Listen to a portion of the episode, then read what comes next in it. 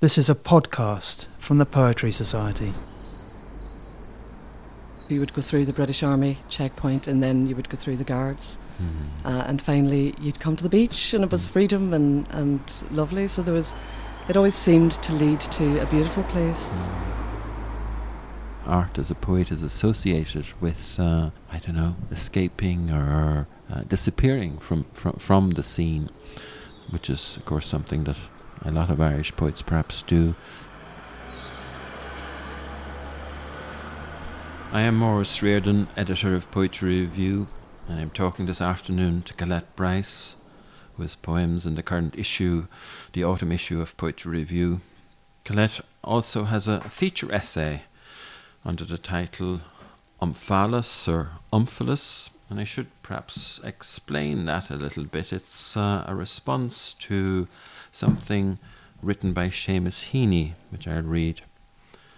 I would begin with the Greek word omphalos, meaning the navel, and hence the stone that marked the centre of the world, and repeat it, omphalos, omphalos, omphalos, until its blunt and falling music becomes the music of someone pumping water at the pump outside our back door. So I've asked, as uh, editor, I've asked a number of poets to respond to this, to come up with some sort of equivalent, perhaps, in their own world. I was particularly interested in uh, Colette Bryce's response because Colette grew up in Derry in the 1970s, and Seamus Heaney was evoking his childhood place, Mossbawn, and that's uh, only about 30 miles away from, from Derry. It's in County Derry, it's on the road to Belfast. And actually, I was just wondering, Colette, if you would have been conscious of that part of the world when you were a child, rural County Derry. Yeah, not so much, surprisingly enough. Our hinterland was Donegal, Mm. and we automatically went over the border to the Inishowen Peninsula in West Mm. Donegal, possibly because my my family, um, some of them came from there. My father's mother came from Gweedore, Mm. um, where um, we used to also go for holidays. But those that coastline was pretty much where we went. It, it's surprising looking back now that we didn't. Um, even the, the beautiful Antrim coast in the north, we didn't spend much time there at all. There was a lot of sectarianism at the time, and I think yeah we we, we gravitated more over the border Mm. in That's- those days. Yeah, that's interesting actually. That it might be a kind of a traditional thing for people, if you like, from a nationalist background in in Northern Ireland to look westward rather than towards Belfast. Do You think that's true? I think it's very true of Derry. You know, Mm. there, there was it was always a contentious border there. Mm. which wasn't really recognised all the time by the nationalist community. So the border was a, a very big presence in our lives because we were right on it, you know. Mm. And So- you you were safer there too, weren't you? Once you were over the border, I guess you felt. I don't know. Did you feel that safe, safer? I'm, I'm not sure if we felt safer, but certainly freer. There was a real Ah, there was a real psychological shift um, when you got through the checkpoints, you know, because you had to go through this rigmarole every time. Um, so you would go through the British Army checkpoint, and then you would go through the guards. Mm. uh, and finally you'd come to the beach and it was freedom and, and lovely so there was it always seemed to lead to a beautiful place Mm. but you know a lot of my childhood is obviously in, in the town in a very urban kind of landscape which I suppose is another difference from from Seamus Heaney who returned again and again to his rural starting point you know Were you ever on a farm? As a child, I mean. well yeah but again it would have been down in Donegal and Yeah. yeah, no doubt you know we spent a lot of time in the countryside and at the coast and Yes. uh, down around Gortahork and the, the Gaeltacht re- region as well, and Falcarragh. Mm. Uh, so we travelled a lot by car um, Mm. on, on day trips um, when I was a child. Yeah. Now, for somebody like me, it's actually extraordinary to think of you growing up in Derry, in Derry City, in the 1970s, because every night it was it was on the news, and um, it was the centre of the world in that sense. And actually, it was after that when I first visited Derry, when in, in peacetime, as it were, and I was amazed at at the size of it, how at actually how small it was. uh, it was incredible to imagine all that kind of military activity within within such a con- con- confined space. I was wondering a little bit about that in relation to your poems. There's one of them called Break, which is about a child's encounter with a soldier. It's a very friendly encounter where the child goes to buy cigarettes for the soldier, but of course the adults the adult does not approve approve of that. I'm curious to know a little more how it how it felt. I suppose it was kind of normal, was it, to be in this sort of occupied city? It, it was. It was utterly normal at the mm. time. But looking back, it, it's kind of hard. It's almost hard to imagine it now when I, you know, revisit Derry, which I do quite often. Um, it's a, it's a changed place, but it was it was a very um, particular historical moment, wasn't it? Um, mm. And as you say, visually, everyone has those visual images from the media mm. uh, in their mind when they think of it. Uh, for us as children, it was a it was a strange upbringing with you know the soldiers crouching in your doorway and you, you weren't allowed to speak to them. This, there's this great. You, you yeah. can't you can't speak to them. But a lot of them were very young men. You know, possibly late teenagers. Yeah. And your impulse as a child is to speak to them, and there's a curiosity, obviously. And I think that early poem of mine was drawing on that.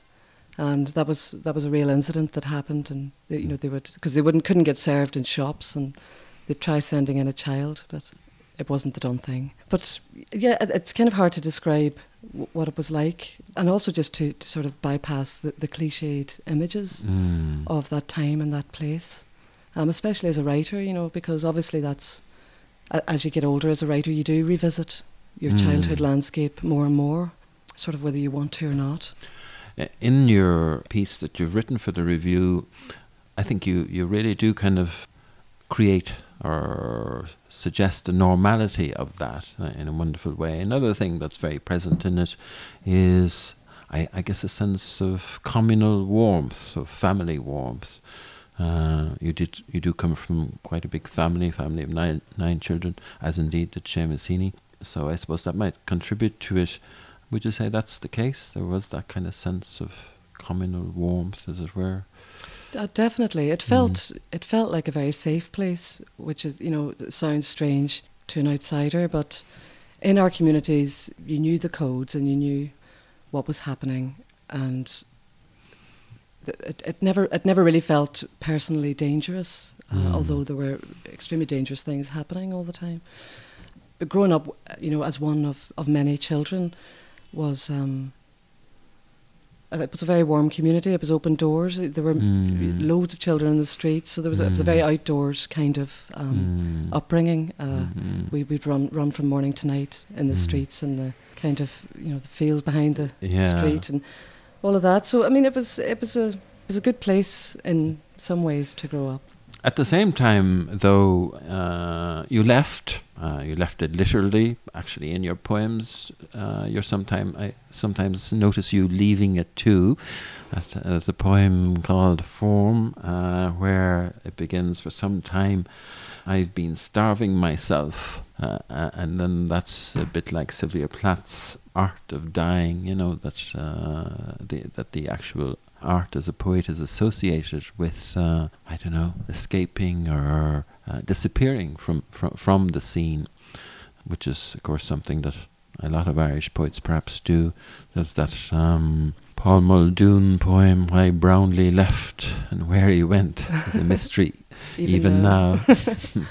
and you do a kind of version of that actually in the full Indian rope trick, I think. Well, not not you, but the narrator uh, disappears up the rope out of out of Derry. In fact, yeah. have, you, have you ever thought about that? that well, well, I have. I suppose there, there, are a few things to pick up on there. The the form poem, I think. Um, looking back on that's quite interesting. I wouldn't have been as aware of it at the time, but I did a lot of reading and I spent a long a long time preparing for that poem and part of it was the hunger strikers yes. protest was a was a very big part of my childhood. I would have been about mm. eleven when the deaths were happening. Mm. Um, so I suppose that's that was imprinted in the minds of my generation very strongly, um, in, in graphic detail. You know, mm-hmm. so obviously the poem isn't about a political hunger striker, but but that sense of of disappearing in that way. but also the discipline, that kind of discipline, the, the ancient art of, of hunger. Hunger art goes back through Irish history, that sense of, mm. of wrongs being, mm. being noted in that way. But and the full Indian rope trick, I think, the more I think about it, it's more emigration for me and for for a large part of my generation uh, was another defining, you know, moment in our lives. That there simply, I didn't never felt there was much of a choice, but to emigrate if you wanted to to go and get an education and, and to get work because there simply wasn't any there. So as a result, I imagine this kind of invisible generation mm. in Derry in those years. Mm. And it's sad to see that happening all over Ireland now yeah. again, you know, because yeah. there was a, t- a turn in the tide. Those kind of things are deeply imprinted, aren't they? Both the, the hunger strike and, and, and indeed the destiny almost of immigration, I suppose.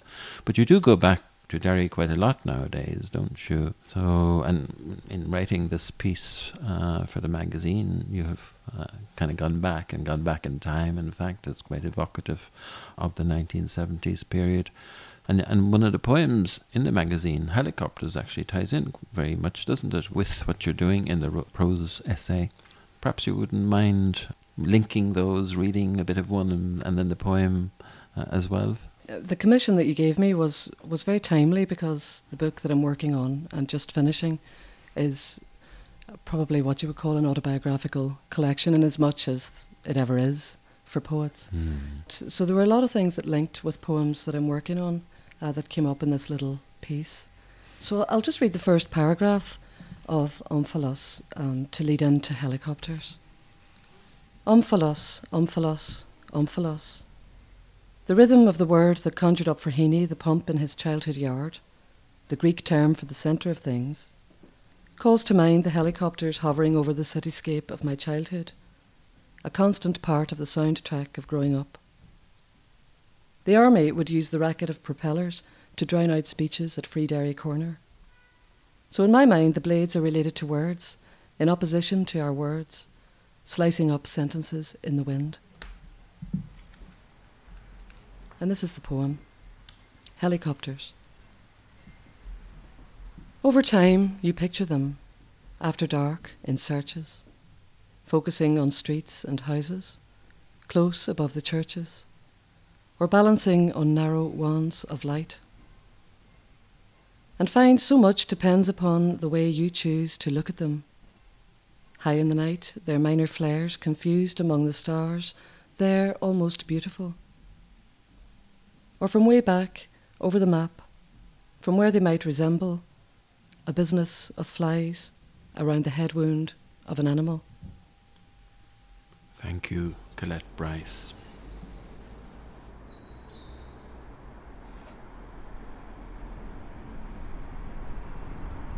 We hope you enjoyed listening to this Poetry Society podcast. To find out more about the Poetry Society and how you can become involved, visit www.poetrysociety.org.uk.